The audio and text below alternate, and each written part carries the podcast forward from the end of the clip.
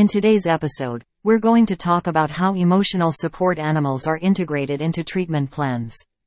Integrating emotional support animals, ESAs, into treatment plans can offer a world of benefits for individuals grappling with various mental health challenges.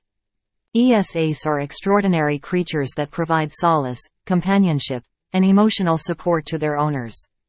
When incorporating ESAs into treatment plans, it's essential to approach the matter with care and consideration. Here are a few key points to bear in mind.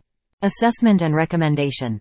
Mental health professionals play a pivotal role in assessing an individual's condition and determining the potential benefits of an ESA.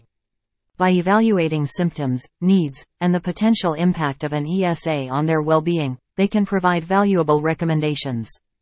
Collaboration. The power of collaboration cannot be overstated. When integrating an ESA into a treatment plan, it is crucial to foster collaboration between mental health professionals, animal trainers, and the individual. This allows for a comprehensive understanding of the individual's needs, appropriate animal selection, and the development of a tailored treatment plan. Incorporating animals into therapy. The presence of ESAs can be seamlessly integrated into therapy sessions, enriching the therapeutic process.